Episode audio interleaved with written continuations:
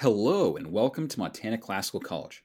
Today, I'm joined again by the still charming and intelligent King Bolingbroke, who does indeed now uh, hold the endowed chair of, of, anonymous Shakespeare studies at MCC. Uh, Monsieur Bolingbroke, how are you? Uh, I am very well, and uh, we'll have to we'll have to talk to our benefactors and make sure that uh, that that Bitcoin clears the wallet because I think they may have sent it to an erroneous wallet, unfortunately. Not again. Um, okay, good. So we we've talked about uh, Act One and we've talked about Act Two. Today we're going to talk about Act Three, focusing on King Lear, the character in particular. Um, but Bolingbroke, what did we talk about last time?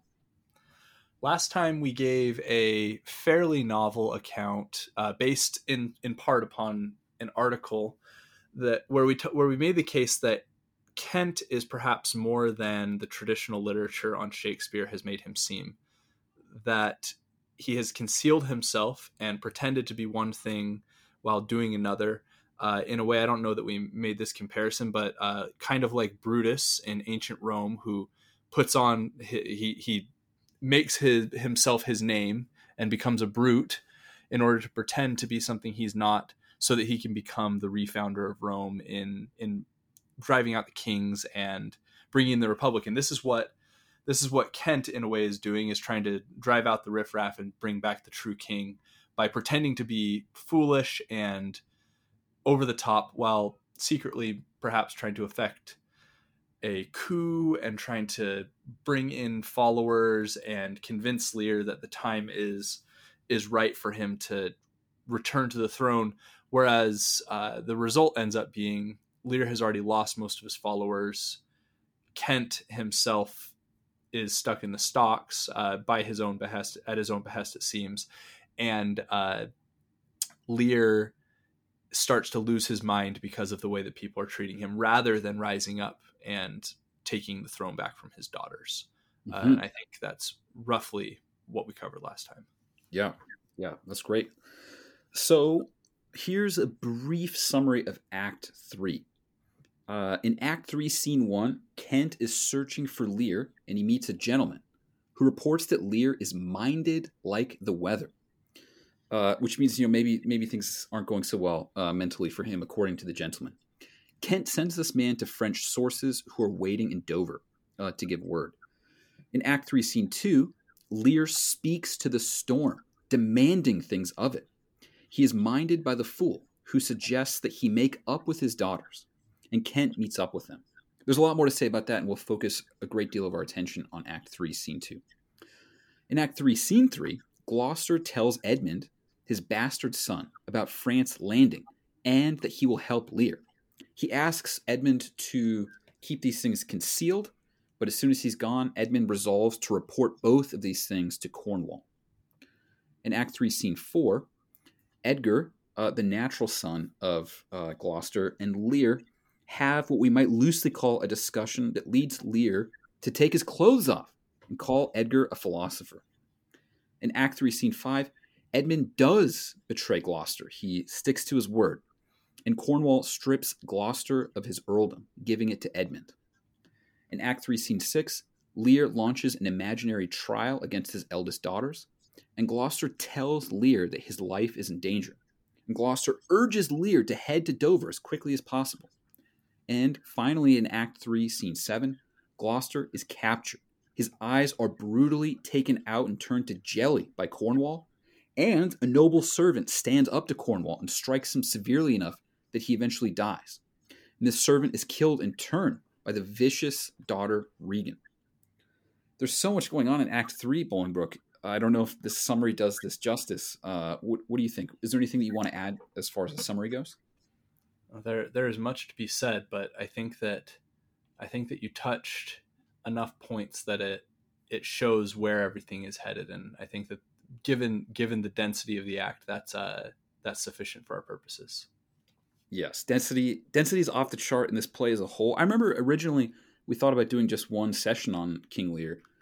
And I remember like right before the first session started, you know, a couple hours before just thinking like, how the hell could we possibly talk about all of it in one session. And I was so relieved when you immediately agreed to do five sessions on it. Um, It's, it's it's worthy of it. It's one of the longest plays, and there's a lot in it. yeah. So then, speaking of a lot being in it, uh, let's talk about Act Three, Scene Two. Uh, maybe we could read Lear's first speech there.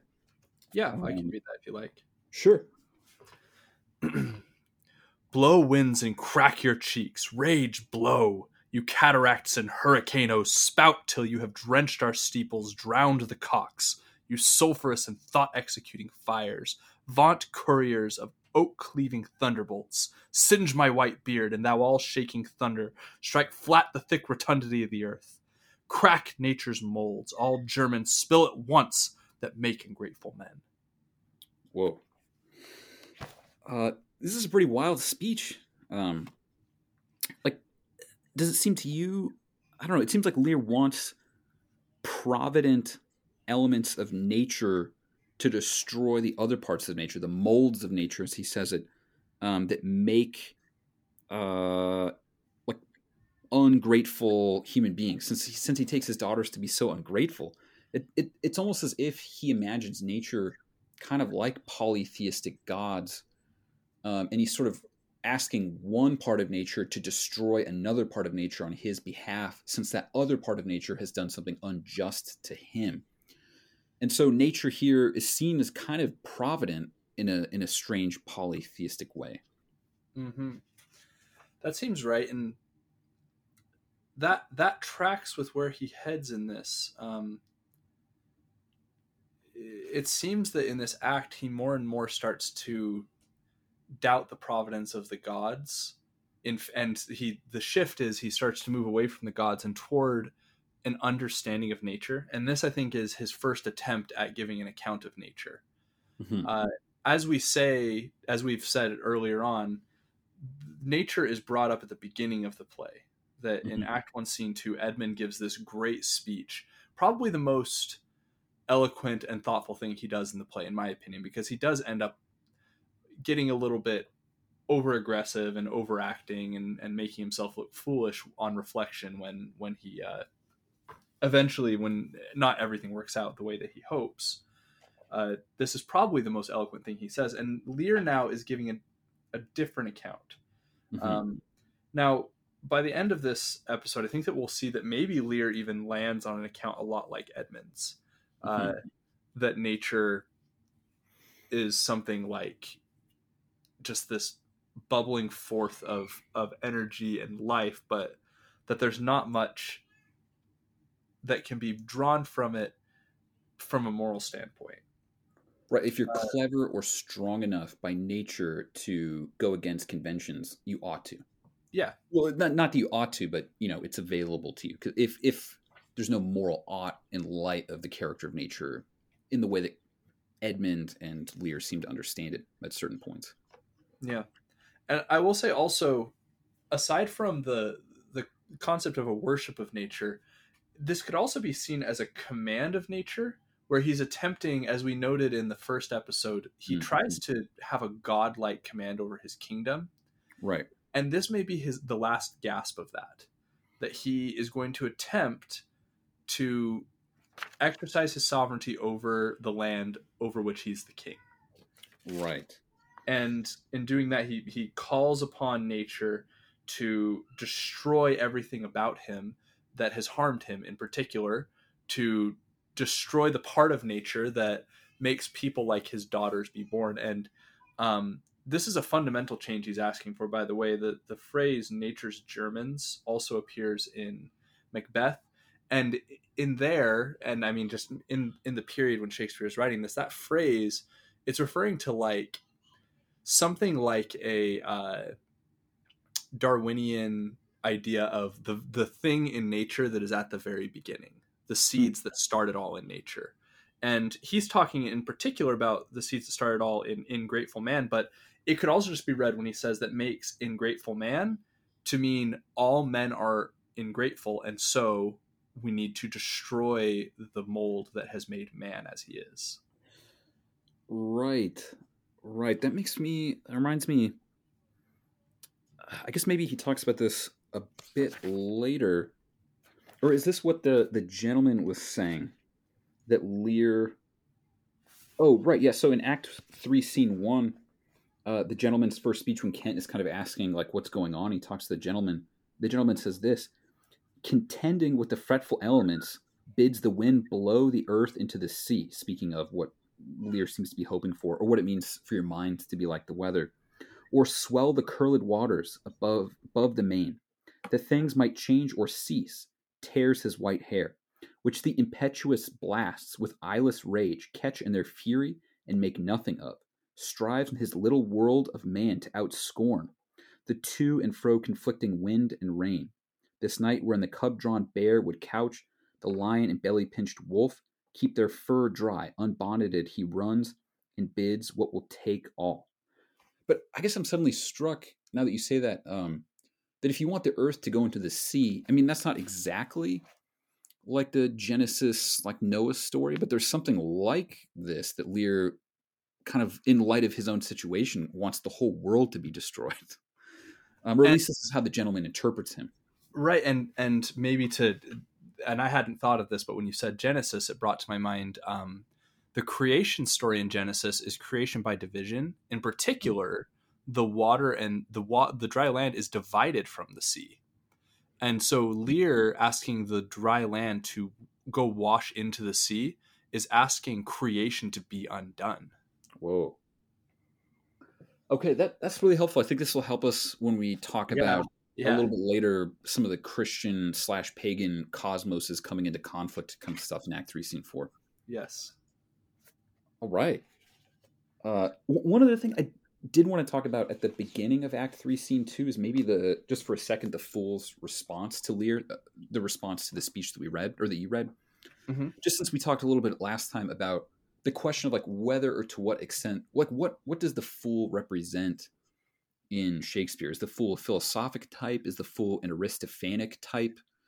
Um, and I don't know that this response settles that question in any way, but um, I I kind of like. oh, So here's what the fool says in Act Three, Scene Two, right after Lear uh, makes demands of nature, and as you were saying, kind of acts like a god towards nature. This last gasp of his, you know, divine sense of self, almost. The fool, in response, says, "Oh, nuncle, court holy water in a dry house is better than this rainwater out at door. Good nuncle, in. Ask thy daughter's blessing. Here's a knight pities neither wise men nor fools." Um, I, well, this is something I guess I don't know anything about with respect to pagan religion, but uh, does it seem like the holy water is another intrusion of Christianity into what was ostensibly a pagan cosmos at first in the play? Yeah, I think that's right, and it does. It it gets more. The language uh, ramps up as we as we've noticed. It gets more and more Christian as the play goes on.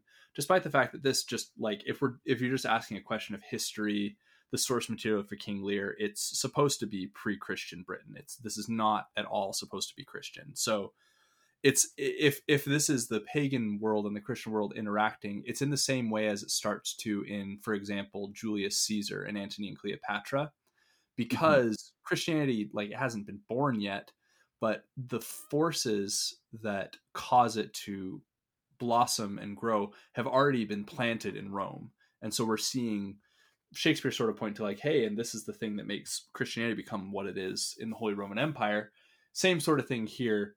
Uh, the question of Christianity in Britain is alive, even though this isn't a Christian play. Right. Right.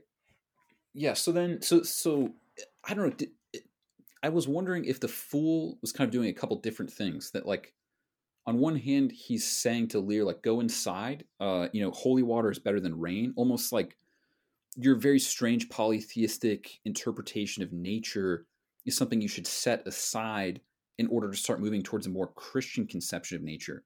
And then on the other hand, he says um, that oh, he, the knight pities neither the wise men nor fools, and that seems to be an account of somehow you know nature being indifferent. Like, why are you shouting at nature? It's going to be as it is and cannot be otherwise.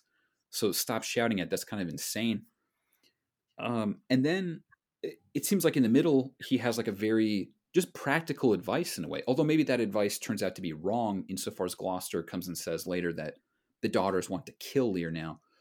but nevertheless, it seems like the, the fool is kind of saying, like, Lear, you need to accommodate yourself to your new station in life, which is not being the king. You should humble yourself, go apologize. Like, it, and I don't know if this is right or not, but I wonder if like Kent has more spectacular plans.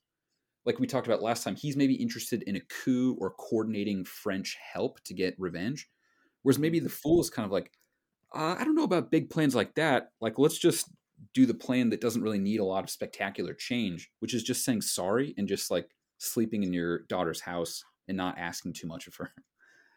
Um, yeah, no, I, I think yeah. that that's exactly right. And, and, uh, we're going to connect back to the the here's a knight pities neither wise men nor fools because we see that same theme arise in act 3 scene 4 both by the fool and by edgar as poor tom um, this this is this is pointing to so the question from the fool if we're trying to make it a little bit bigger than the small concern that he's addressing would mm-hmm. be something like nature as you're trying to interact with it doesn't seem to be working out perhaps mm-hmm. we should return to convention mm-hmm. yeah i think that's right um, yeah now there there is a so Lear sort of confirms for us that he's feeling impotent and that's why he's commanding nature. Mm-hmm. Um, but he sort of he comes to grips with it in the next speech. He he keeps yelling, right? He keeps shouting at nature. Then he says, "Nor rain, wind, thunder, fire are my daughters. I tax mm-hmm. not you elements with unkindness."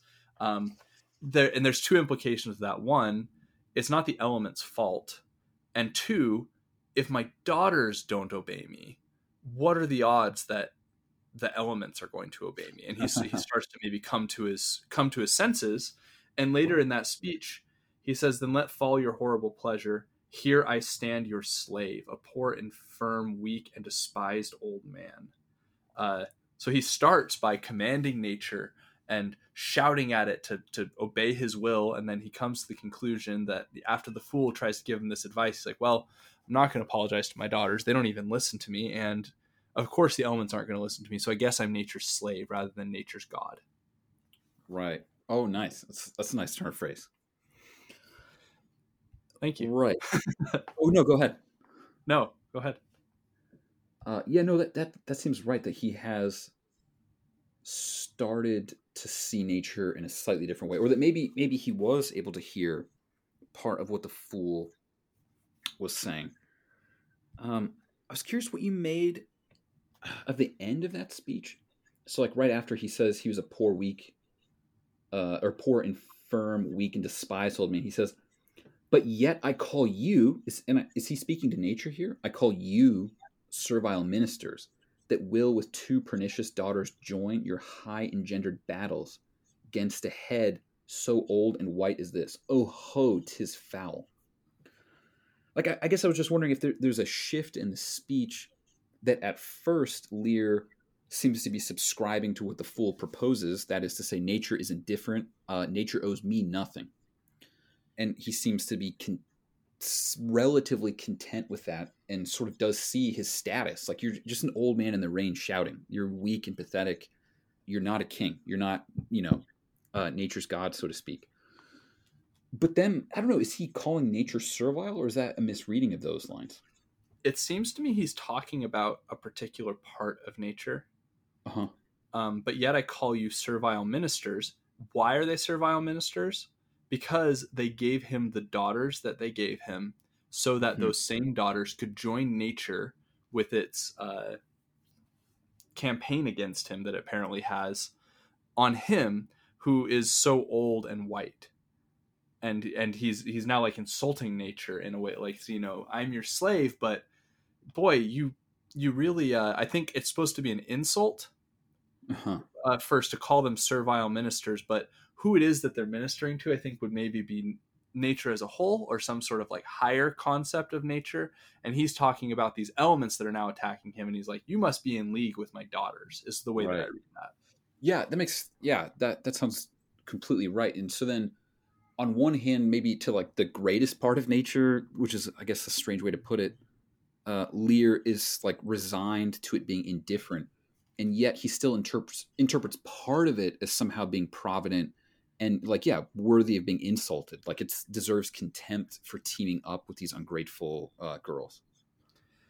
Yeah i think that's right. Maybe like the the comparison would be something like um if you have a commander like a commander in chief of an army he sends out generals into different regions to fight the war and perhaps the general in one region will team up with evil people with bad intentions who are going to help him accomplish his goal. And so you could attack that general and what he's doing, even if it's still the goal of the commander in chief, because that general is doing something that, in your eyes, is despicable. Mm-hmm. Right. No, that that makes sense. Uh, yeah, I think that must be how how Lear understands it. Hmm. So then, and I don't know. Do you, do you have more that you want to say about this speech of Lear's, or should we move into what the fool follows up with? No, we we can move on. It's okay. So the fool says, "He that has a house to put's head in has a good headpiece. The codpiece that will house before the head has any. The head and he shall louse. So beggars marry many. The man that makes his toe what he his heart should make shall of a corn cry woe and turn his sleep to wake. But there was never yet fair woman, but she made mouths in a glass. So it seems like the fool's doing a lot. I, maybe the core of what I took him to be saying is something like, well, first of all, go inside, like go inside the house. So this yeah. seems to be a constant refrain: get out of the storm. Um, but the line, there's more to say about the speech certainly than this. But when he says, "The man that makes his toe what he, his heart, should make," does it seem to you that he's saying something like, in a way that Lear is making too much of the situation? They're like, yes, his daughters are ungrateful. His daughters are not that good, but that maybe in light of the fool's earlier suggestion, like, hey, dude, just go back and ask if you can go inside and just say sorry. That like maybe sometimes we expect like a philosophic type of person, if the fool is philosophic, to do spectacular things. Um, but maybe sometimes like philosophic advice actually isn't going to be that interesting. It's going to be like go inside or say sorry. Um, I, there was like a, a person I knew who'd studied with Allan Bloom, like an undergrad, and that they said something to Allan Bloom at one point, like you know after studying Plato and asking all these like philosophical or like moral or political questions like when are we going to get to like the real philosophical stuff? Like the stuff that's really going to blow my mind. And bloom said something like what are you talking about? I'm like this is it. Like not not to say that there's not something to say about science but that maybe we expect kind of like maybe glaucon in plato's republic like wants philosophy to like have fireworks like i want to behold like the sun itself with my eyes like the good or something like that and that maybe actually the philosopher will often do things that are pretty understated in a way yeah, I think that's right. Um, and the I I don't know what to. I mean, it could just. Do you make anything of the sexual joke at the beginning of the of the song, or do you think that he, it's just a joke? Do you think that there's anything about the um, copulation point, um, the cod piece finding a house before the head has any? Um, I'm not sure. I'm not sure what if if if there's a connection with that, but yeah, I mean, I think that there must be, but and maybe it could be uh, connected with the thing about women said at the end, where it seems like they're saying, "For there was never." Well, he says, "For there was never yet fair woman, but she made mouths in a glass." I, i.e., something like she's always smiling in a mirror or wanting to get a look of herself.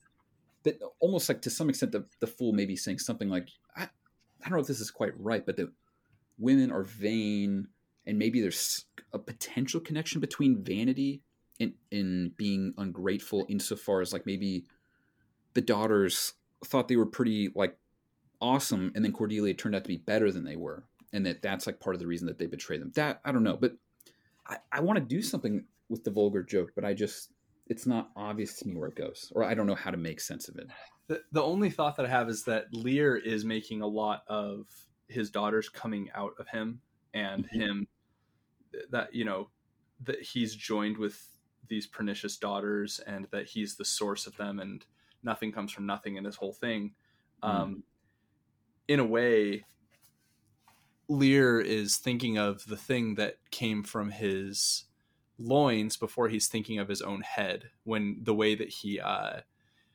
arranged the kingdom. Um, his his cod piece had a, had a house before his head did, and th- this now fundamentally is the case for him too because he's mm. Thinking of thinking of his seed rather than thinking of his um, well being. Yeah, that's that's really good. So I think that fits in then with like making the toe into the heart. Yeah. Um, yeah, that he like these things happen, bad things happen, but all that you can do is take a look at your circumstances and like try to see what's best to do in light of that as opposed to just haranguing the elements, like yelling at the sky about how bad your daughters is and how they should be punished. You could do that, but like you could also go inside. Right. Yeah. Yeah, I think that's right. Um so then Kent emerges. And you I think you had something to say about man's nature with respect to Kent's speech. Yeah. Um so we've talked about we've had one view of nature that Lear is a god over nature, and then nature now is a god he submits to, and then maybe some of the underlings of the god he despises. And then Kent brings in this other question. So, okay, I got, got to bring this in as well. If you look at the, so Lear is a famously really hard stage uh, play to stage because mm-hmm. if you look at scene two, the stage direction, at least in the Folger edition, says storm still. And it says that all through this act. Mm-hmm. What that means is that there has to be really loud noises while Lear is giving these dense, strange speeches where he's shouting at the heavens. Mm-hmm. And so um, that's that's the other part of nature that's present is that Lear is outside in the rain in nature. Mm-hmm. Uh, he is trying to command the gods of nature as a god himself and then submits to nature. And then Kent comes in and starts talking about human nature down at um, line 47. Mm-hmm. He says, Since I was man, such sheets of fire, such bursts of horrid thunder, such groans of roaring wind and rain I never remember to have heard. Man's nature cannot carry the affliction nor the fear. Um, and so now Kent is making this connection between.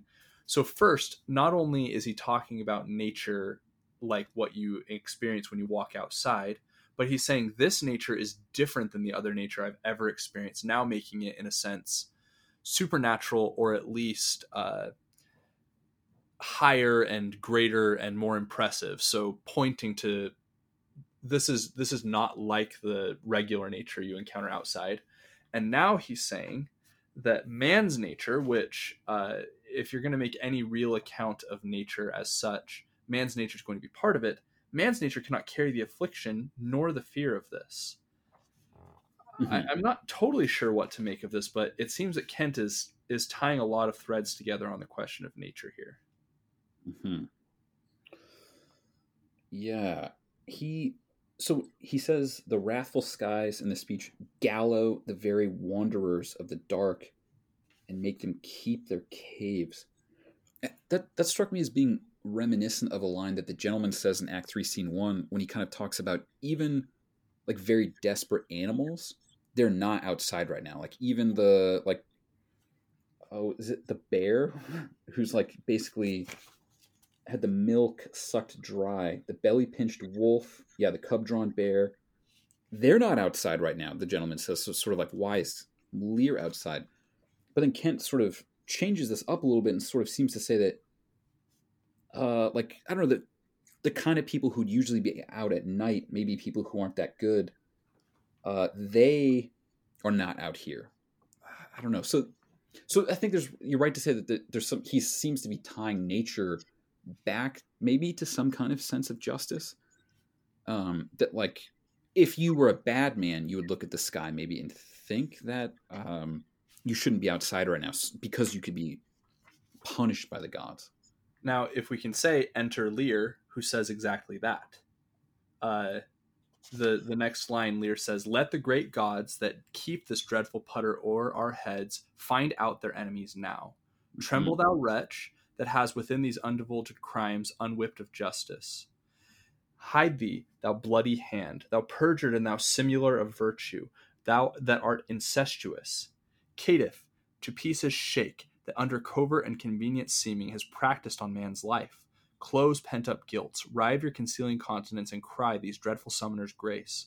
I am a man more sinned against than sinning. Uh, just quickly before I want you to comment on that speech, but quickly before that, yeah. just that last point that he makes, um, I'm a man more sinned against than sinning. He, I think, classes himself into the group of sinners that he describes, but wants to say that I am a sinner too, but in truth, in the balance, I've been more sinned against, and I am still being punished by this. So I hope that the gods really hit their hit their aim with this storm, whoever it is that they're trying to attack. Mm-hmm. And so Lear he returns to the gods here. He hasn't talked about gods at all in this scene, but so it was commanding nature as a god, submitting to nature as a god. Um, and then Kent points out that maybe human nature can't stand this, and uh, there's a question of justice. And Lear latches onto this and says, "Okay, yes, there are gods, and they're trying to find out all the people who have committed crimes, probably in hopes of saying that they're going to hurt his daughters is really what the final message I think is. But what do you think? Right. No, that that's right. So before it was like a provident kind of nature, as you're suggesting, and uh, yeah, then submitting to nature. Uh, and now, now it's explicitly the gods, as you rightly said, that they hadn't been talked about before. Um, so it, it almost seems like uh, if you have like th- I don't know, at least three views on the table of like nature, as provident and polytheistic in a certain sense with different parts. Then you have a kind of nature that's indifferent to the concerns of man that just rains when it rains. And then now you have the gods openly that like no, uh, it's just it should just be the gods. Um, and it, I don't. This probably goes too far, but I wonder if if Lear is a man who's more sinned against than sinning. So he's like, yeah, I'm I'm kind of bad. So let's find out how bad I am by standing out in the storm. If I'm mm-hmm. struck down, then that would be evidence that I'm a bad person. But if I'm not struck down, it would be evidence that though I'm a sinner, I don't deserve to be struck down, and I hope that others are struck down, or, or something to that effect. Um, that sounds I right. it's like a test of his own justice to try to say, do I deserve to be punished or not? Let me stand out in the storm a little bit longer and find out. Well, and, and to that point, he's trying to first test his control over justice because he was the ultimate hand of justice his whole life, right? As being the king. And he's trying to test that when he's shouting at the elements and trying to bring them into under his control but then uh, maybe he he now is coming to terms with the fact that he's not in control of justice but mm-hmm. if he submits to it perhaps he'll get what he deserves and he hopes as he says in the last line that that is something better than a sinner right right that makes a lot of sense so he wa- he wanted to be in control of it. Now he's not in control of it, but he's still hopeful that nevertheless the gods will find out those who simulate virtue, um, but are really you know concealing their vice. Um, and then so Kent in his response sort of makes another move to say let's go inside to this like little hovel or small kind of cruddy shelter uh, or poorly built shelter that he says, Some or, or gracious, gracious my lord, hard by here is a hovel. Some friendship will lend you against the tempest. Repose you there while I go to this hard house. And there's more. He says more, but I, I don't know. I does it seem like there, Kent is now like I wonder. So maybe you could say something like this. Originally, Lear combined the gods and nature into one thing and now he's split them apart. Now there's nature that's indifferent to man, and there are gods who hopefully uphold justice. And so now Kent is saying, okay, Lear, you've you've untethered the gods and nature from each other, at least for the moment. So now Kent speaks about nature in the kind of indifferent way, sort of like here's a tempest. Let's use human artifice to shield ourselves from the elements that are indifferent to us, that we need technology to you know protect our like fragile human bodies from the elements with that now now that lear may have split these things apart at least in the moment because i think lear seems to move through a lot of different ways of understanding these things as the this scene even moves on, but that now Kent thinks like, okay, good. Let's use artifice against indifferent nature now that you're talking about the gods or something like that. Like we don't have to stand out in the storm maybe any longer. I don't know. I think that's right. And he even um something about and and by the way, I think that it's fair to say that Kent is not Caius in any of the scenes with Lear after when it's when it's just he and Lear after Lear loses his mind. He seems to switch back to being practical Kent trying to save his master's life. He doesn't sound like Caius. He doesn't act impetu- impetuous or foolish. He's he's cogent and he's clear and he's focused on doing the right thing. Right. Um, and and so his him him having these more subtle thoughts and everything seems to work. And Lear sort of sort of shakes shakes himself off and he says, "My wits begin to turn." He's Mhm. he's he he realizes, "Oh my gosh, I've been acting crazy." and he turns to the fool and he starts having compassion on him and Right. says, "You need to go inside. If you're cold, I, I'm I know I'm feeling cold, so you must be. So why don't you go inside?" Um. Yeah, Right. I think I think that you're right on Kent. I think that that it, it and it works to it works to kick Lear in the butt and wake him up out of his stupor a little bit. Right, right. We're now, yeah, that's right. So he's asking, yeah, the fool, are you cold? and then, and then he suddenly realizes that, uh, oh, how does he put it? This, oh, what is this straw? Where is this straw, my fellow? The art of our necessities is strange and can make vile things precious. That different circumstances make what appears to us as good different. Normally, you would look at straw and think like, uh, I'm a king, I don't sleep on straw. But under the circumstances now, uh, your account of what's good changes based on the particular circumstances. Now, straw looks very nice uh, to Yeah. Kent. Or, sorry, not to Kent, but to Lear. Probably to Kent too. Um, Yeah, that's right. And um and he begins to also when he despite despite what he's feeling and despite what he says later about why he's out in the storm, um, you know, trying to keep his mind off of his troubles, he says, Mhm. I have one part in my heart that's sorry yet for thee. Uh, Mhm. that he somehow regrets that the fool has to be going through this with him. right. Right. And it is it is striking that the fool is so loyal.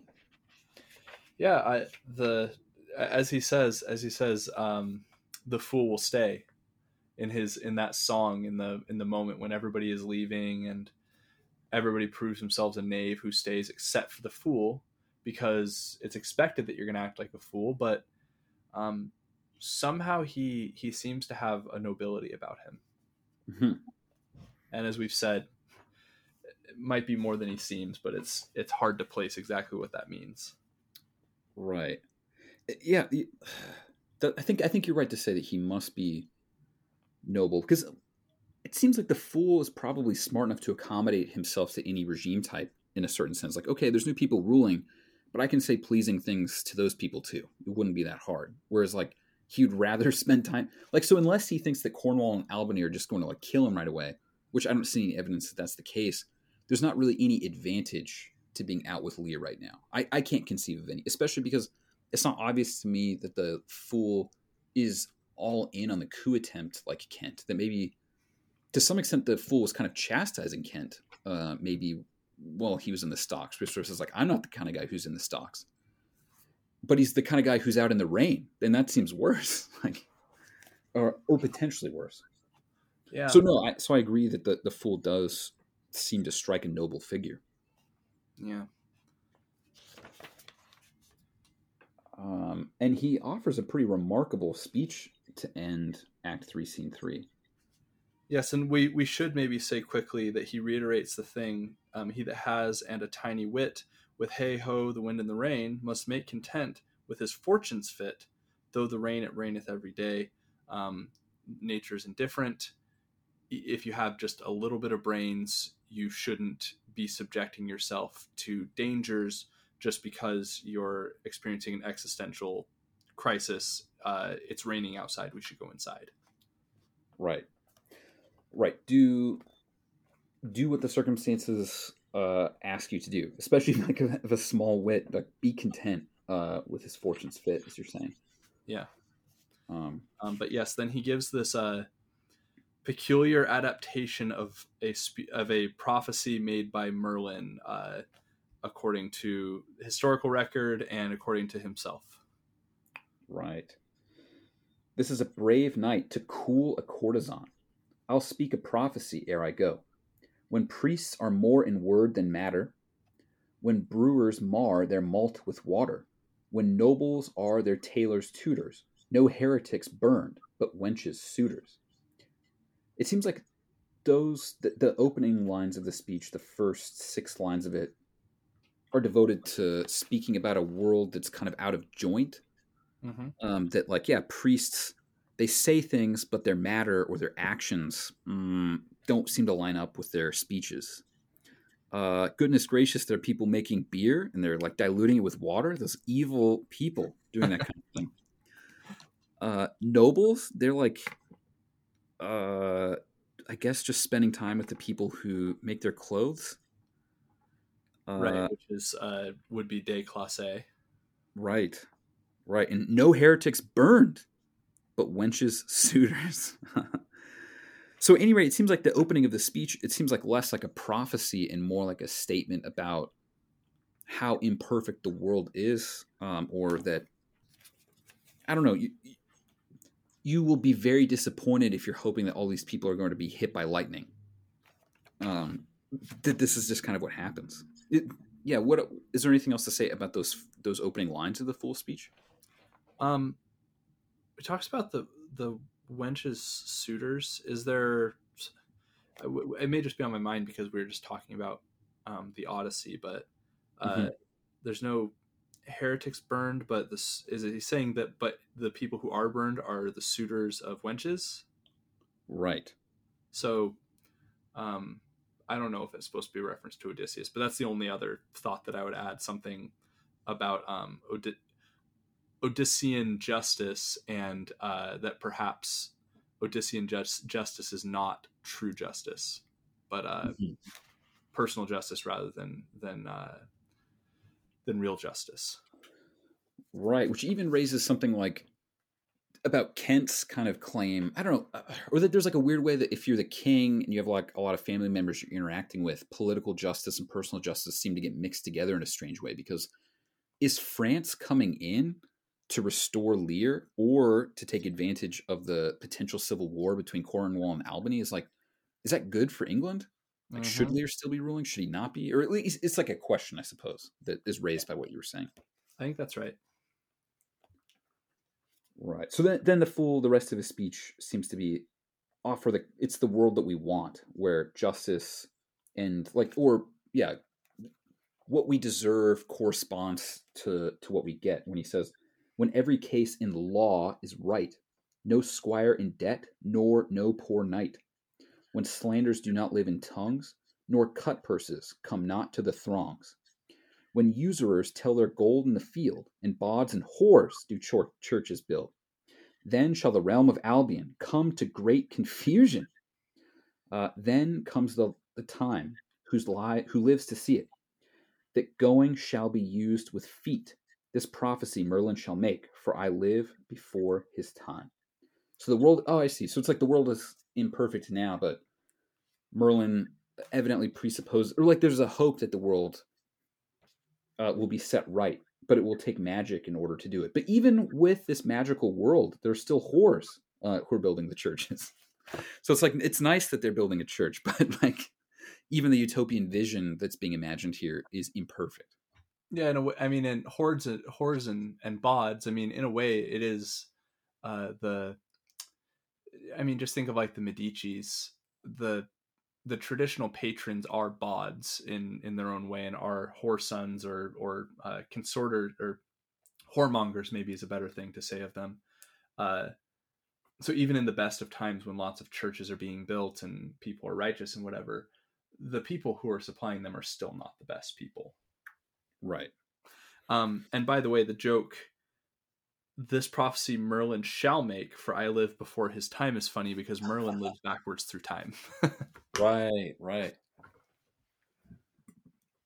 Right. Okay. so so I think it made a lot of sense to move more or less through just about every speech of scene two, since it seemed to be one of the most rewarding scenes in the book. So maybe we won't spend quite as much time on Act Three, Scene Four. Nevertheless, we have to spend a decent amount of time on it. Um, so Act Three, Scene Four opens with Kent, with Kent speaking, and in his first speech in Act Three, Scene Four, I remember you had traced out an arc of things with respect to nature to talk about. Is does this speech strike you as related to the arc that you had in mind? Yeah. Um, the tyranny of the open night's too rough for nature to endure. Um, he didn't say man's nature, which is what he says the first time here. It's that nature cannot endure it. And in that sense, we would be equating man's nature with nature simply. Right. And that's a that's a interesting claim. And so for for Kent, if if Lear, as we're about to see, lands on a low but solid view of nature, mm-hmm. Kent seems to have a somewhat more elevated view of nature. That the things that are happening around them are accidents attendant to nature, but that nature itself is something um, perhaps more delicate but greater than these events. Hmm. That's interesting. Yeah, th- that makes sense. Um, and, so maybe Kent's moving back and forth between views of nature too, in light of circumstances. I mean, maybe what you're saying is what his view is. Um, although maybe to talk earlier about the Tempest isn't necessarily to talk about nature simply. Could have just been talking about those circumstances when he seems to mm, talk about a kind of indifferent tempest to human concerns. Um, but based on this passage, what you're saying seems right. And, and as we would say, um, he didn't use the word nature when he referred to the tempest. He did right. when he referred to man, though. And again, here right. he's making a distinction between the tempest and nature. Right, right. Because the open night being too rough is some the tyranny of the open night is not nature. Tyranny. Okay, and here here's maybe another point. Um, we'll we'll tie this in real quick. Uh, Act three, scene four, line one fifty nine. Mm-hmm. Uh, Gloucester says, "Let this tyrannous night take hold upon you." Um, that this this idea of referring to the night as tyrannous from both of these people who are still firmly set in the courtly setting, right? Kent and Gloucester, I think, their view of nature is going to be um, uh, it's Edmund Burke when he's talking about natural law. He says that they're not accessed directly like sunlight, but that they're all refracted as through windows, mm-hmm. and the and the windows they're refracted through is uh, history and society and politics, and this refraction is would be, I think, how an individual like Kent and an individual like Gloucester would see nature, and mm-hmm. so for them within the safety of their stained glass church through which they're viewing the the beams of light that would be natural law they look on what's happening at the outside as disorder and tyranny and what's happening on the inside as order and justice. And so um, perhaps maybe saying something about the idea that conventions in their in their best moments are the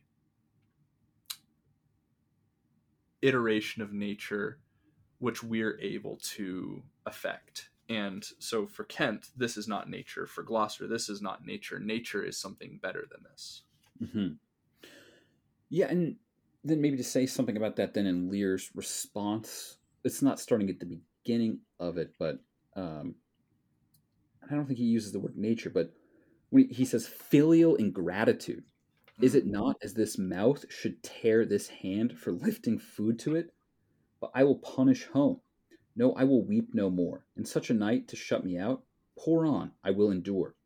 In such a night as this, O Regan, Goneril, your old kind father, whose frank heart gave all. Oh, that way madness lies. Let me shun that. No more of that. But I guess as far as something about nature goes, it's something like okay, so these are his daughters; they therefore owe him something. Uh, and but he's also like ties them together in a kind of unnatural way. Like he uses a natural metaphor, like uh, as though mouth should tear this hand for lifting food to it. So it's like Lear, Lear's the hand, and there. We'll say that again. biting the hand that feeds you. It could also mean biting your own hand. Right. Right. That's true. That's true. But but it seems like the metaphor makes the connection tighter than it really is. Like, you know, daughters are dear, but it, I think almost like in a strict sense, it doesn't seem like Lear is the hand, and like the daughters are the mouth. I mean, it just seems to make there is a separation or a division between father and daughter, and he's acting as if the, there's no division because you wouldn't wish for the punishment of your hand or the punishment of your mouth. You know, if it bit the hand or something like that. Yeah, would you punch yourself in the mouth if you bit your hand? Right. That would be crazy. But Yeah. nevertheless, he wishes for their punishment. It seems like I think we talked about this a little, little bit, and I think we read about this, but that it does seem like if anything is driving Lear to be mad, it would be his just sense of this ingratitude and that it's not being punished. And he would rather kind of stay out in the storm and endure it so that he doesn't have to think about it. Um, I think as you, you said something like this earlier that, yeah, this pain in the body prevents the mind from thinking thoughts clearly. Yeah, And that's would- what he would rather do that than endure thinking about his daughters being ungrateful and also not being punished. Yeah, that's what he says in in this same scene or in the same uh, speech. Line thirteen: When the mind's free, the body's delicate. This tempest in my mind doth from my senses take all feeling else save what beats there. And then he goes off and starts thinking about his daughters. But his point is, I'm standing in the storm to take my mind off of the thing that's tormenting it. And as soon as he starts thinking about it, the thing that's tormenting him, and by the way, what is tormenting him? It is uh, uh, just real quick to jump over to Act Three, Scene Three, Gloucester and Edmund's discussion uh, that it becomes an unnatural dealing, the way that uh, the way that Lear's daughters are dealing with him. It's a question of nature to them that oh, this is so unnatural what they're doing, and so for Lear, they are Mhm. breaking this view of nature that Kent is trying to enjoin. This Mhm. higher view, this more exalted view of this connection between family and the filial piety and all these things. He's just like, that's been smashed to pieces. And so all I have left is this storm. And lucky for me, the storm is also taking my mind off of that because if I think too much about it, I'm going to lose my mind. hmm Right. Or yeah, and or I guess we'll wait maybe until Edgar says if he thinks uh, to say too much more, or, or for me to add add to what you're saying. Um, so moving a little bit farther into the scene, I mean something that maybe because I to some extent I wanted to, to resist the reading that Lear is crazy insofar as like I don't know. It's just too easy not to then like. And I'm not saying you ever suggested something like this, but that it, it can lead to like easy interpretations of like, well, he's saying this, but he's crazy, so it doesn't really matter. We don't have to look at it anymore. Um, Yeah. So I'm like always like strive against that kind of reading. But when he talks to Edgar on the next page, when he sees Edgar's kind of like in a you know rough condition and is speaking very strangely, it's like Lear says two or three times something to the effect of, "You must have ungrateful daughters." like he kind of like universalizes the cause of his own suffering, and then seems to conclude that that must be the cause of anybody else who is suffering like he is. Um, and it seems kind of astonished, you know, by the fact that maybe Edgar doesn't have ungrateful daughters. But that that does strike me as a little bit crazy to to one just say that even once, like you're in a bad state, you must have bad daughters. But then to like double down on it and say it again to really think like that's that's what must be causing this. Um, Right. I suppose that's, that struck me as like more mad than maybe anything else that Lear had said or done so far. and it's and it's pitiful. Um, Lear is his madness is not raving. So that's that's the thing about uh, Hamlet's madness, for example. It's a really easy thing for high school teachers to say, "Oh, Hamlet's crazy. What he says doesn't make sense," because then they don't have to read it. Um, Right. And I feel like a lot of us got some, a reading something like that if we ever read Hamlet in high school. But Mhm. Hamlet, even when you do read his what he's saying closely, and in the parts where he seemed like he might actually be um, losing it or becoming kind of manic, he is not pitiful. He's he's maybe s- sympathetic that like you can understand him and you can feel what he's feeling. You can understand it. Lear, when you look at what's happening to him, you I at least for me, I just feel like grief for how horrible his situation is And Mhm. so, like, although yes, I I 100% agree.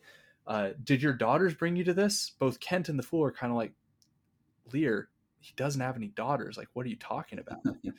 um, Right. but he just he can't let it go because in his mind, that is the only thing that could bring you to that that level. It's it's um, it's very sad. It's tragic.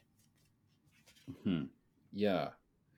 And then and then the fool has his like practical suggestion, like when Lear's like, you know, if you saved nothing, you couldst thou save nothing. And the fool's like, well, he reserved a blanket. Like the fool's like relentlessly practical in this scene. Right. Um, now, before we get into the next thing that we're going to look at, I, I assume the next thing we're going to look at, I want to the the shift into the more Christian view of things becomes more explicit in this scene. Mhm. Lear starts with when he gets into he comes inside of the or he's about to come inside of the house and he says to himself, "Is this what all of the poor people have been experiencing this whole time I've been the king?" Right. if that's the case, then I have been so monstrous and evil to them. And so he says to all the other kings and to all of the other nobility, although they're not present, he says, Take physic pomp, expose thyself to feel what wretches feel, that thou mayest shake the superflux to them and show the heavens more just. Um, Mhm. This is a direct, like the, the phrase superflux, the idea of giving the excess of what you have to others to make them better. This Mhm. is just the Christian idea of uh, atonement and forgiveness of sin and the grace of Jesus Christ uh, being superabundant, and the grace of the saints in the Catholic tradition being superabundant and able to supply for the wants of the individuals who are beneath them and who could benefit from them. Mhm. Um, and then the fool right after that uh, comes out and yells that poor Tom, uh, Edgar in disguise, is a spirit. right. Um, and him being afraid of a spirit in this way and calling it a spirit, it's uh, there's this implication that it's like a demon, and so it's it becomes this almost like superstitious Christian setting starting in this scene.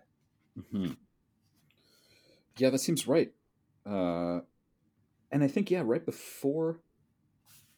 Uh, well, just what you're talking about with the superflux. Uh, Lear does say, "Nay, get thee in. I'll pray and then I'll sleep." Now you could imagine that he's praying to the gods he spoke to earlier, but in light of what you're saying, well, I mean, it's hard to know exactly what his theological conception is since it's sort of like shifted a little bit.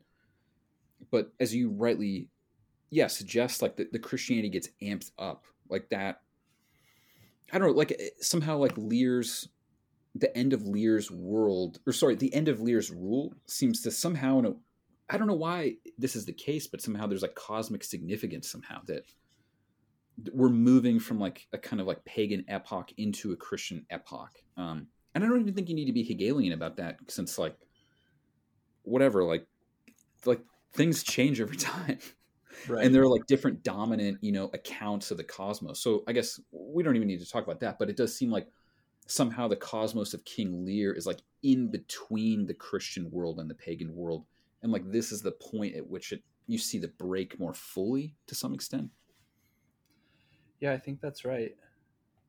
And yeah, I mean, it just it continues to come up, um, and there may be there may be the question of why Shakespeare would do this. Um, one preliminary suggestion that I think is important to bear in mind is that Shakespeare was a writer and he understood the art of writing. Uh, there's a famous moment in his career when he wrote Richard II, a play of which I am particularly fond. It has one of the best characters in all of Shakespeare in it. Um, in Richard II, he wrote it, and there's a scene where Richard II is tried and deposed and removed from the throne. Uh, that play went through the censors of Queen Elizabeth, and she said that scene will never ever be shown on stage while I'm the queen Mm. uh, because it was in her mind a direct critique of her and she did not want to have people see a english monarch deposed on the stage and shakespeare seemed to have learned from this lesson and when he Mhm. wanted to make his critiques both of the regime of the religion of the politics and the philosophy of his day he learned to do it in a more veiled way um, for example macbeth in my opinion contains a very deep critique of the English monarchy and the way that it's conducted under the divine right of kings. Hmm. Um, this play contains some interesting questions about Christianity, despite the fact that it's not a Christian play, not in a Christian era. That provides it a lot of cover so Shakespeare can look at these things. Right. That makes a lot of sense. Um, uh, that Shakespeare would need to do that. That and that and that Shakespeare's so good that he could take a practical necessity, like you know, not critique the regime or the religion openly, but not just do it in a way that he conceals the fact that like, oh, haha, I'm you know critiquing England, uh, and you didn't notice or something like that. But it's like he could do that, and at the same time make it like a great thematic philosophical question for us to wrestle with. Yeah. Um, Yeah, in order to Yeah. in order to pull his critique, you have to be looking carefully, which is who he's talking to in Right. in putting the writing in a more um, shall we say esoteric or uh, protecting him from persecution uh, type of type of format. right. Right. So should we read Edgar's speeches uh, in Act Three, Scene Four, around line eighty-six, where he mentions the commandments?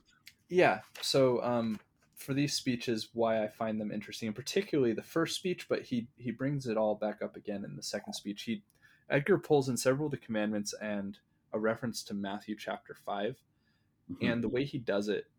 I, I'm still not totally sure what it means, but I find it interesting and I think it's worth noting. Um, so uh, let's see. Do you do you want me to read it? Would you like to read it? Well, I think you have a little bit more to say about it. So maybe I'll read it. Okay. Uh, Take heed, O the foul fiend. Obey thy parents. Keep thy words justice. Swear not. Commit not with man's sworn spouse. Set not thy heart, set not thy sweet heart on proud array. Tom's a cold. And Lear responds, "What hast thou been?" Hmm. And he goes on to to pretty much reiterate the same basic that he he reiterates how it wherein he sort of broke the commandments that he that he states. Not all of them, but um, some of them in various ways. For example, committing adultery and having lust in his heart, and and so on. Mhm. Um, but the the commandments that he names are obey thy parents. That's in the Ten Commandments, number five. Keep thy words justice. That would be um, bear not false witness. That's number nine.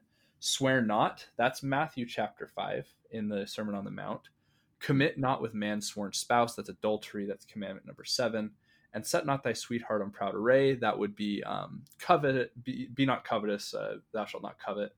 That's Mhm. commandment number ten but he skips commandments one through four and six and eight.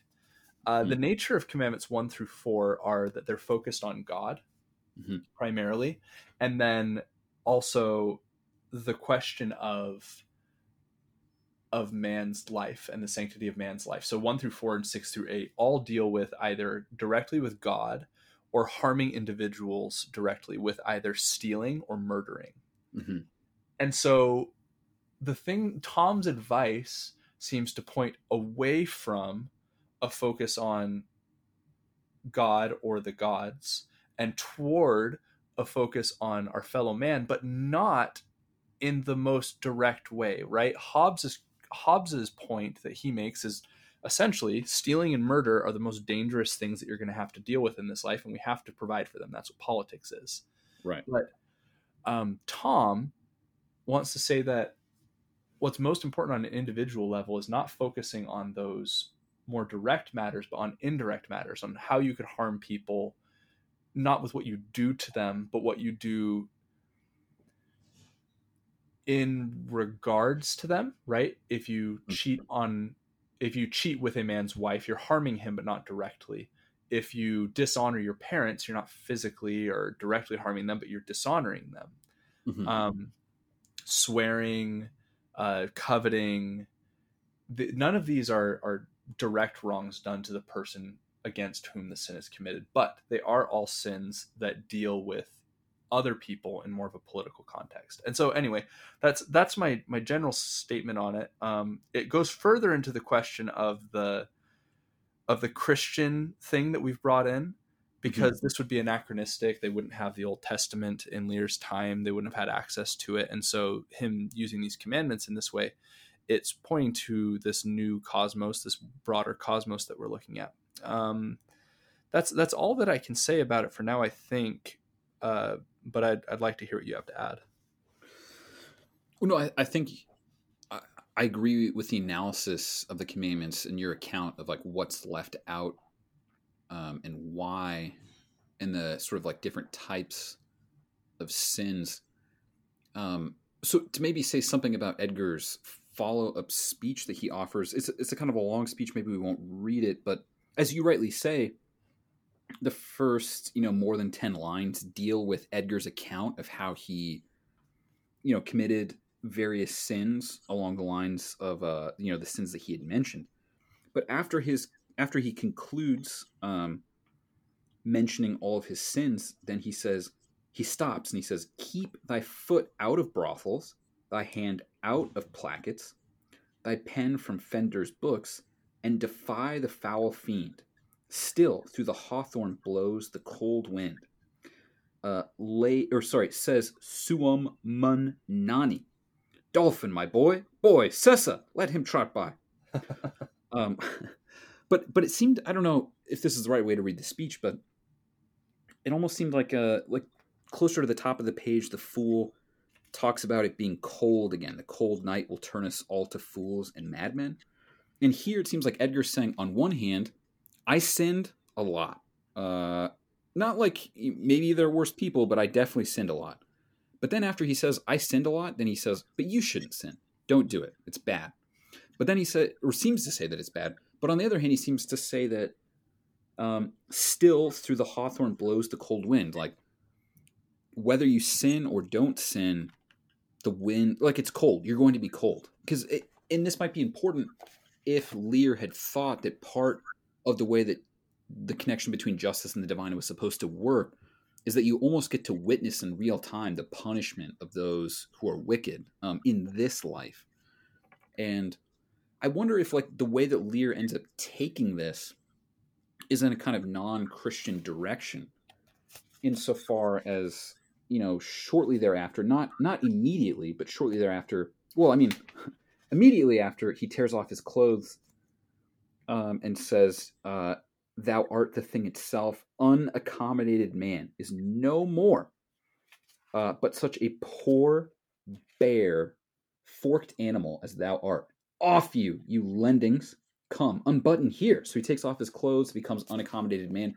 And I know you have a lot to say about this uh, particular part, but to add one more thing, is that shortly thereafter, Lear starts to inquire into causes um, of thunder. Like he, he, he starts looking at nature as somehow necessitated or caused as opposed to provident. And then he starts calling Edgar a philosopher, the Athenian, the Theban.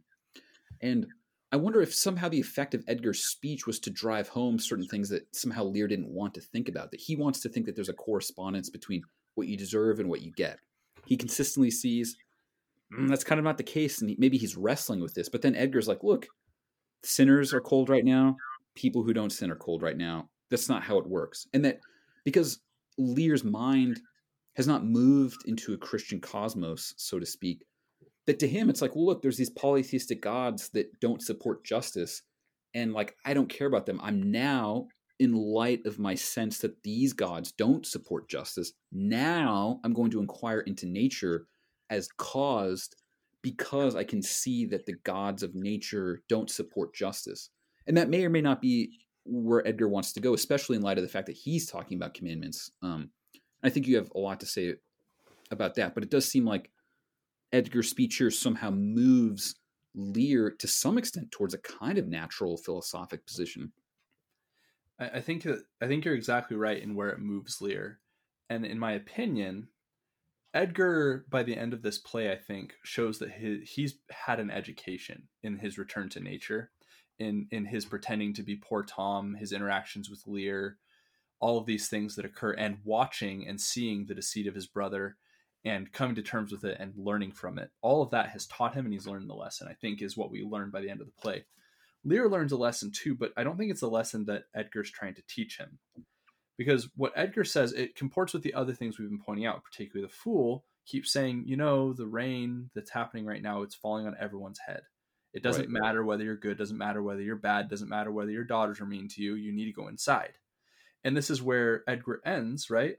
The still the hawthorn blows, still through the hawthorn blows the cold wind. Um, and as the fool said above, the cold night will turn us all to fools and madmen. Or earlier, uh, the cold night cares not if you're a fool or a wise man, right? Right. Uh, this really, to me, and if you were inclined to lean in this direction, would invoke again the Sermon on the Mount when Christ says that the rain falls on the just and the unjust. Mhm. So this is a Christian concept just as much as it's a the indifference of nature pagan concept. The point being that rain actually can also be a blessing, right? The unjust could also be hoping for rain so that their crops will flourish or that their well will be full. Um, but uh, they may not deserve it, although the just do, and yet they both get the reward because the unjust lives next door to the the just. And Mhm. so, do we want to think of it as, oh, well, it doesn't matter if you're good or bad, you're going to be punished? Well, it also doesn't matter if you're good or bad, you might get good things. The point is that if you're good, God can bless you, and in the process, a bad person might be hurt. And if you're bad, God can hurt you, and in the process, a good person might fall in its path. Um, to this point, just really quickly, a little side note from Macbeth. Mhm. Um, in Macbeth, Lady Macduff, uh, before she's about to be killed, uh, spoiler alert, uh, it, a messenger comes, tells her, "Hey, you're gonna die. You got to get out of here." And then she's alone with her son, and she says, "Whither should I fly? I've done no harm."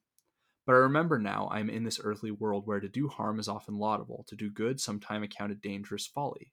Why then, alas, do I put up that womanly defense to say I have done no harm? And she goes on to be killed. Her husband had this same theology that somehow, if you are righteous, you'll be protected. That's why he left her there. But this folly is what led him to go to England and got his family killed.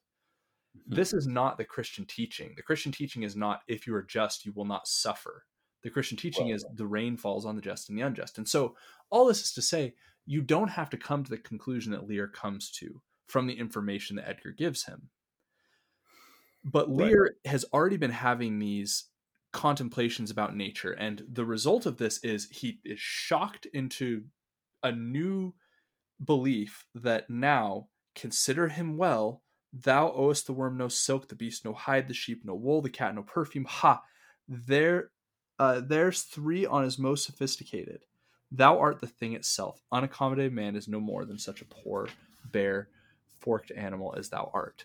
Uh, Paul Cantor made a lot of this and said that this is Lear's discovery of nature, nature being the Hobbesian view, that man is unaccompanied man in the state of nature. This is Lear coming to this sort of like enlightenment view of what nature is, and it's something to be fled, and all of the things that we put on that protect us. That's what makes society good and nature bad. But the result of it is, as you point out, he becomes a natural philosopher. He's no longer praying to nature or to the gods to protect him from nature or to the gods to punish other people from nature, but he's now inquiring after the causes of nature as something to be studied. He's now Mhm. doing the thing that Socrates was supposedly killed for in Aristophanes' uh, account of Socrates in the clouds.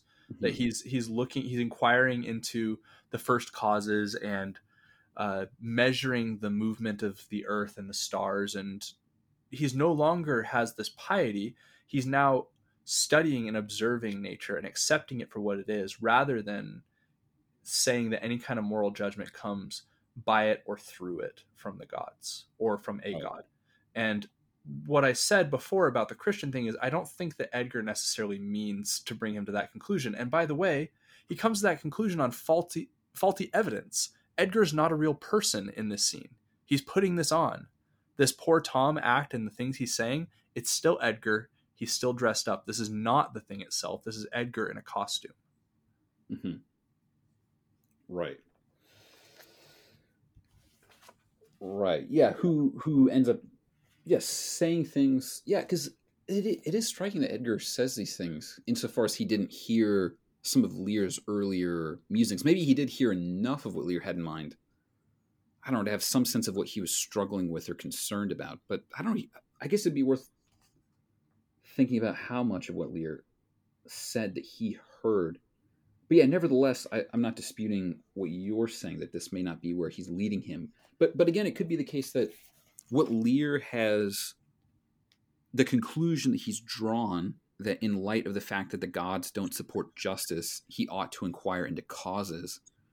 Um, and even he even talks about looking into the causes of like ungratefulness, like in the heart um, later. Uh, so he even thinks that could be caused, which is to say, in a way, that there wouldn't be any choice. The heart is caused to be this way or that way, and like there's not really any.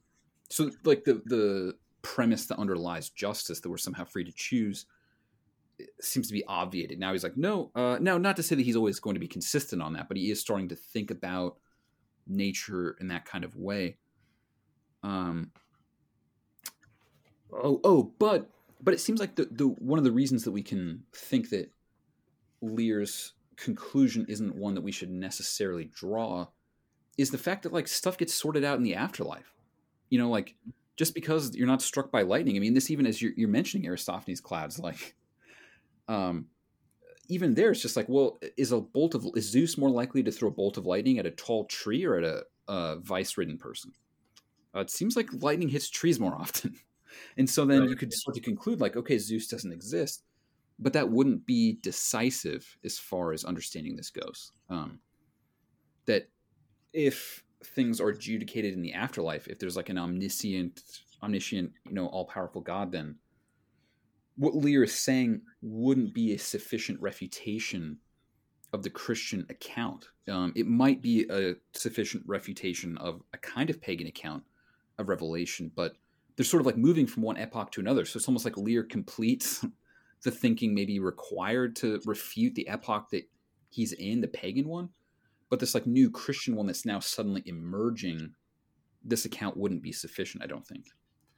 Yeah, I think that's right, and Edgar seems hip to the Christian account, um, whereas Lear somehow doesn't. And it's not, you can't exactly even call it a Christian account because there is no Christ and there has been no Christianity.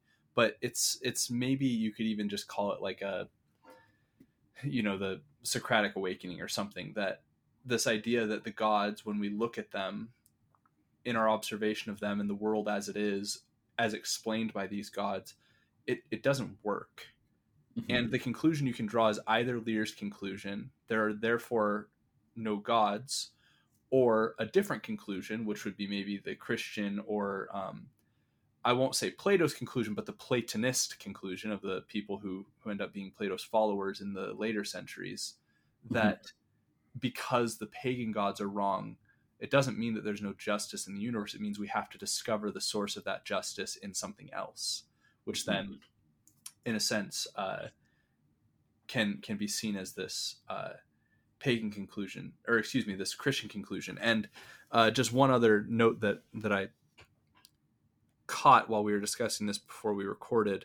In a way, Lear has descended into a kind of madness, uh, a Dionysian kind of madness, we could say, and is declaring that God is dead, like another who had the same experience and did the same thing. Um, I, I don't think, and of course, Shakespeare wrote before Nietzsche, so this is not, it can't be that Shakespeare's writing about Nietzsche. Um, but he does have a lot of strangely interesting themes about that. Uh, Paul Cantor, who I have agreed with some in this episode, disagreed with some in this episode, has a book called Shakespeare's Roman Trilogy where he talks about slave morality in Shakespeare's Roman trilogy. Mm-hmm. But um, it seems that Lear, in a way, has come to the same conclusion as Nietzsche, and Edgar comes to a different conclusion uh, in the critique of of the problems that we start to experience in modernity. Mm-hmm. Mm-hmm. So, uh, I mean, does it make sense to turn briefly to Act Three, Scene Six now, or would you like to say more about Scene Four? Um, I think I think that everything that I wanted to say in scene four was said. Uh, there's always more to say. Yes, of course, of course. But I think that the dominant themes that I wanted to touch were were touched. Maybe um, one joke that I didn't pick up on before that I read this time that I think is interesting, just showing that Edgar is still using his wit even though he's in disguise. Mm-hmm. Uh, Act three, scene four, his father Edgar's father, Gloucester, comes in. He says, "What hath your grace no better company?" And he's talking to King Lear about Edgar, and Mhm. Edgar says, "The Prince of Darkness is a gentleman," which is to say, uh, I mean, in a way, it's he's the devil is better company than me, but it's also better company than you because you cast your sons out on on faulty evidence. You know, he uh, he he takes a jab at his father uh, from disguise, which I thought was funny. yeah, definitely. right. Yeah, that is that is pretty striking. Um, yeah, that Gloucester sees his son in disguise and has to speak with some dramatic, or that there's some like dramatic irony in the in the scene that Edgar, generally speaking, has all the information, but like Gloucester still is operating on a lot of false premises here that are about to be taken out from underneath him in the most brutal ways possible. Um, Yeah, in scene seven. yeah, and and and by the way, in our discussion of for for next time, I want to talk about. So we see where where Lear's education leads him, and um, is it in scene seven that he? No, no, it's it's in Act Four. We can compare the results of Edgar and Lear's education in Act Four, and I want to do that a little bit because right now we're seeing some of where Lear is headed, but we see where he ends up in Act Four. And Edgar, we can't really see at all what's going on with him because he's under this very thick veil. But um, Right, right.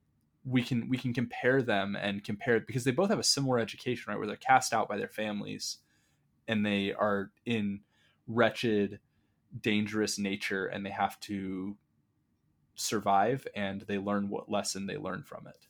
Right. Right. So, uh, in Act Three, Scene Six, something I guess the core of it seems to be that Lear wants to put Goneril and Regan on trial. Uh, he wants to bring them to justice through the law, um, which I suppose. Well, no, leave it at that and say sort of like I, I guess something that seems to be striking and something that's consistent with the education that Lear thinks that he received from Edgar is that he brings Goneril in first and he appoints a couple judges.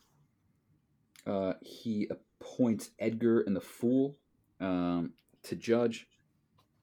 And I guess uh, what seems so remarkable about it is that Goneril gets away. Like she's in the court, she's starting to be questioned. You know, they start to question her, and then she gets away, and that that's, strikes me as remarkable because uh, Lear, even in his imagination now, doesn't see justice working, even in this like legal setting. So okay, so we're we're saying maybe the gods won't punish um, Goneril or something like that, but now so too, even when she's in court, she's not going to be punished, even in his imagination.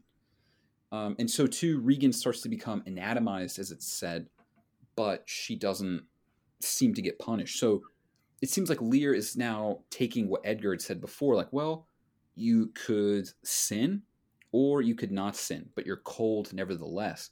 And now, uh, but it also could be the case that you could sin or not sin and also be warm, maybe, is like an implied other side of this difficulty that Lear seems to be trying to uncover is that yeah, you could sin and then maybe nothing bad will happen to you. And like that's horrible, but uh this is a potential outcome. And this seems to be something Lear's sense that this injustice might not be punished seems to be part of what's driving him away um, from divine belief towards the study of nature. Yeah, that that seems right. Um, it's this is this is one of the most and uh, having seen this staged, this is the funniest scene I think in the play.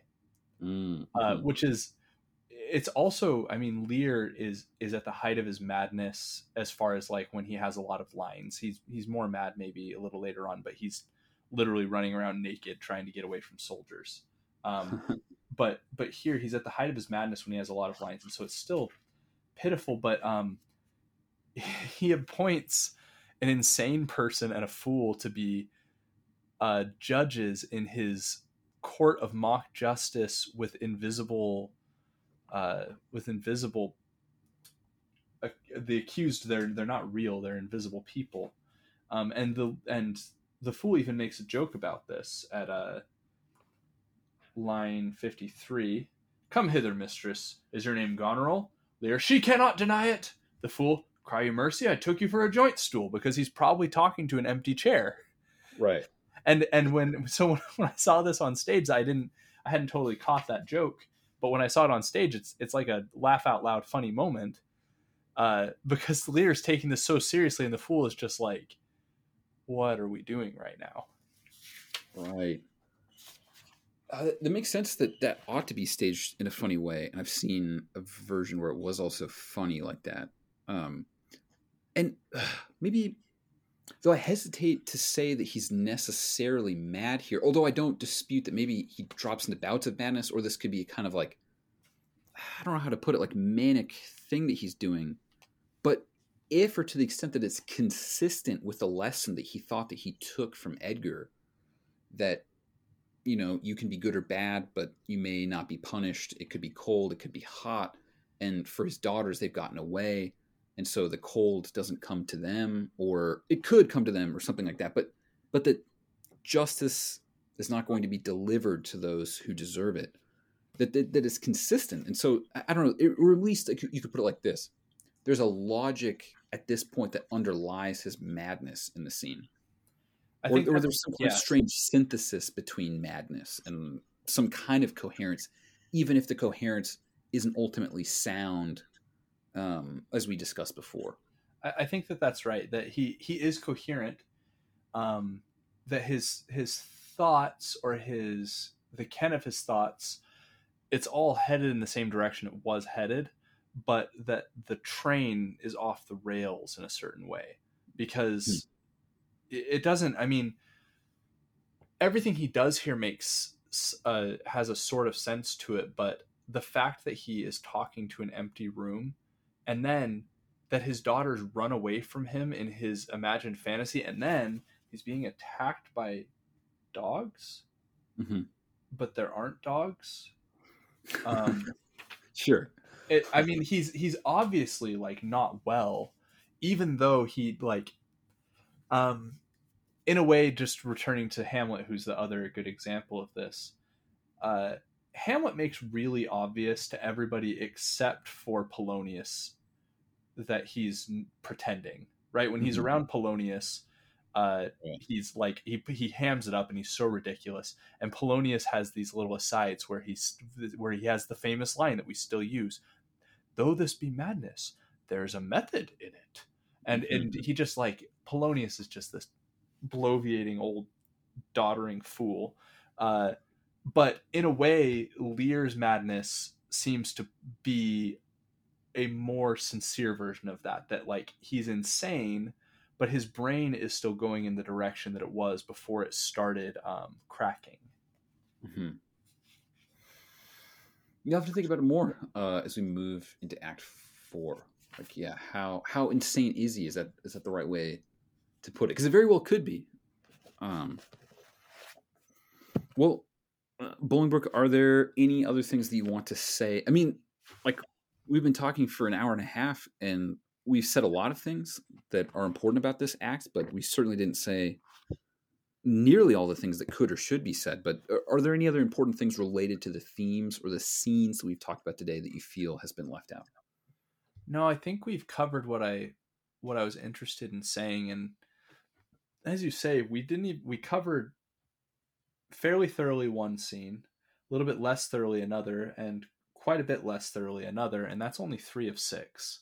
Um, so anybody who's listening to this, as I said on the first episode, if you haven't read it, you need to stop and read this because we're not we're we're trying to offer some guidance on what's going on here, but you're not gonna it's not gonna be of much help if you don't really know this. And there's things that that you'll notice that we haven't said and that we've noticed that that we couldn't bring up um, but i think that to to make this a to to allow this to wrap up and be coherent i think that we've said what needs to be said mm-hmm.